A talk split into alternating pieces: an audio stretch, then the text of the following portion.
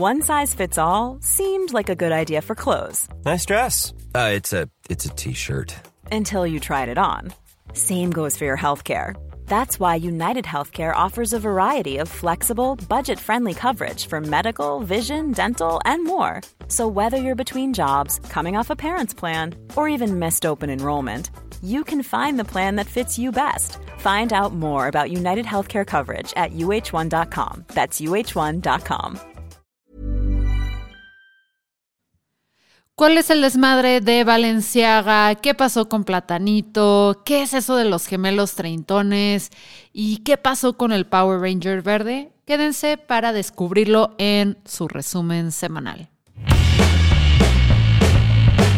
Hola a todos, esto es Sin Comentarios, el programa con los temas y noticias que a todo el mundo interesa y las opiniones que nadie pidió.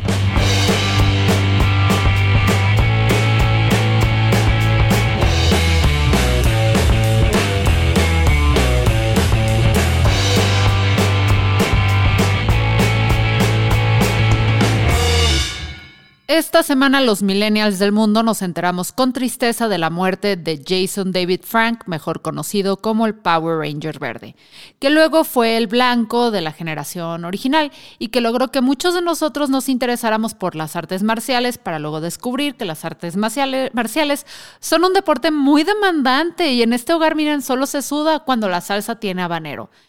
Esta noticia le dio vuelta al mundo en segundos porque de verdad este hombre fue un ícono de los noventas y de pronto parece increíble que a sus 47 años hubiera ido porque es un cachorrito. Como en cada vez, perdón, en cada vez más lamentables casos, el de Jason apunta a que se quitó la vida como resultado de una grave depresión y recientes problemas con su esposa que le pidió el divorcio en agosto de este año. Según los medios, Jason y su esposa hicieron check-in en habitaciones separadas en un hotel de Texas y fue ella quien sospechó que algo no iba bien después de varias horas en que no se había comunicado. Entonces pidió que alguien del hotel entrara a revisar el cuarto en donde lo encontraron ahorcado. Creo que no lo podemos decir demasiado. La depresión es silenciosa y para muchos es absolutamente abrumadora una llamada o un mensaje preguntando cómo estás a tiempo puede a veces ser la diferencia para alguien que está considerando mejor ya no estar. En Tennessee, Estados Unidos, nacieron unos mellizos que tienen la particularidad de venir de un par de embriones que llevaban congelados 30 años, lo que los convierte en los embriones más viejos usados hasta ahora. Los padres de estos mellizos tienen otros cuatro hijos y creen que hay vida desde la concepción. Entre bromas dicen que es irónico que sus recién nacidos son sus hijos más pequeños y los más grandes al mismo tiempo. Toda esta situación de los recién nacidos treintones ha provocado embolias por pura confusión en la comunidad de legionarios de Cristo. El par de embriones estuvieron congelados desde 1992 para una pareja que luego ya no regresó por ellos. Y yo que me quejaba de aquella vez que mi mamá se olvidó de recogerme en la escuela cuando regresé de un campamento. El caso es que en el 2007 la clínica donde originalmente estaban decidió donarlos al Centro Nacional de Donación de Embriones. No sabía que eso existía, estoy igual de maravillada que ustedes, donde se quedaron hasta este año en que la familia Ridgway buscó en la lista de embriones que por algún u otro motivo no habían sido seleccionados. Y no se hagan, esos son los que traen descuento. En noticias de gente que no aprende la lección, esta semana el payaso Platanito, y digo payaso con todo lo despectivo que se pueda hacer, salió a pedir disculpas. ¿Por qué? Por un chiste de pésimo gusto que hizo sobre el caso de Devani, la joven que fue encontrada muerta en una cisterna en Nuevo León. No es la primera vez que Platanito tiene que salir a pedir disculpas públicas por pendejo, que diga por un chiste. En el 2012, estando en lo más alto de su carrera, tuvo prácticamente que volver a empezar después de hacer chistes sobre los niños que fallecieron en el 2019, que fallecieron en el incendio de la guardería ABC en Sonora. No fue en el 2019 porque Platanito no bajó en el tiempo este, a hacer el chiste. Entonces creo que el incendio fue en el 2012 y el chiste fue en el 2019. Igual que en ese año Platanito se quitó el maquillaje y dijo algo así como que él siendo Sergio Verduzco es un padre de familia con valores y pedía disculpas, pero que se tenía que entender que Platanito pues es un personaje, güey, ni madres, mijo. O sea, si Platanito es un personaje, pero es tu personaje. Tú lo creaste y tú lo escribes, no tiene vida propia. Honestamente creo que esa disculpa y nada es exactamente lo mismo. Es como yo soy una botarga del doctor Simi cometiera un delito y el güey que la controla dijera, no, es que el doctor Simi es un personaje, yo adentro soy un ser respetuoso, un hombre de familia. Y eso mismo creen los papás de Devani, quienes no aceptaron las disculpas y presentaron una denuncia ante la Comisión Nacional para Prevenir y Erradicar la Discriminación. Y dicen que no esperan que Platanito vaya a la cárcel, pero sí que haga más que disculparse, como tomar cursos de sensibilización o donar parte de sus ganancias a instituciones benéficas, o mi sugerencia retirarse de la comedia. Y las imprudencias no terminan en el mundo.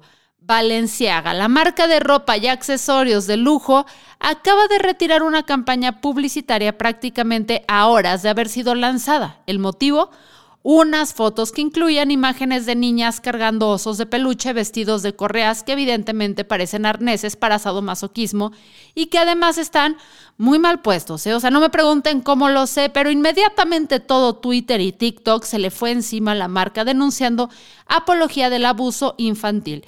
Y justo cuando alguna parte de la de la que parte que le concedía un poquito de privilegio de la duda, este, donde decían, hey, a lo mejor estamos siendo re mal pensados y son meras coincidencias y pobres elecciones de escenografía, se reveló que incluso una de las fotos se hacía zoom in, mucho zoom in, contenía una página de una sentencia emitida por la Corte gringa con la que se invalidaron algunas partes de la Ley Federal de Prevención de Pornografía Infantil, que ya puesta en contexto con el resto de los elementos de la foto dejó muy mal parada a la marca de ropa española.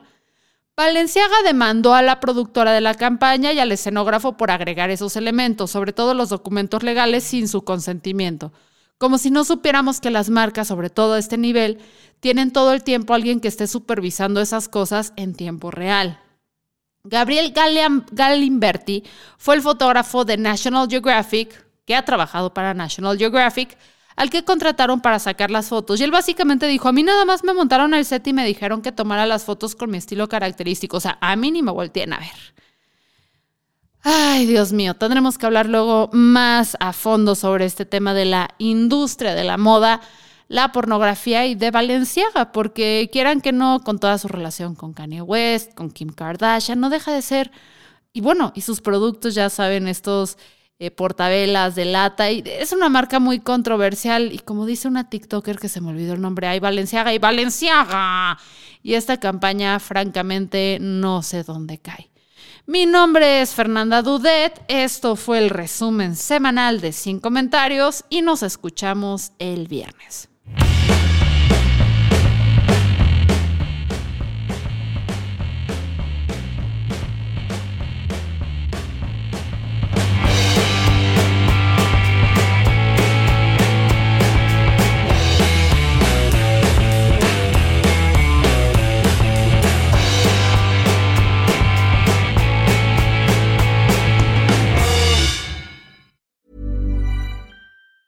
Planning for your next trip? Elevate your travel style with Quince. Quince has all the jet setting essentials you'll want for your next getaway, like European linen, premium luggage options, buttery soft Italian leather bags, and so much more. And is all priced at 50 to 80% less than similar brands. Plus, Quince only works with factories that use safe and ethical manufacturing practices. Pack your bags with high-quality essentials you'll be wearing for vacations to come with Quince. Go to quince.com/pack for free shipping and 365-day returns.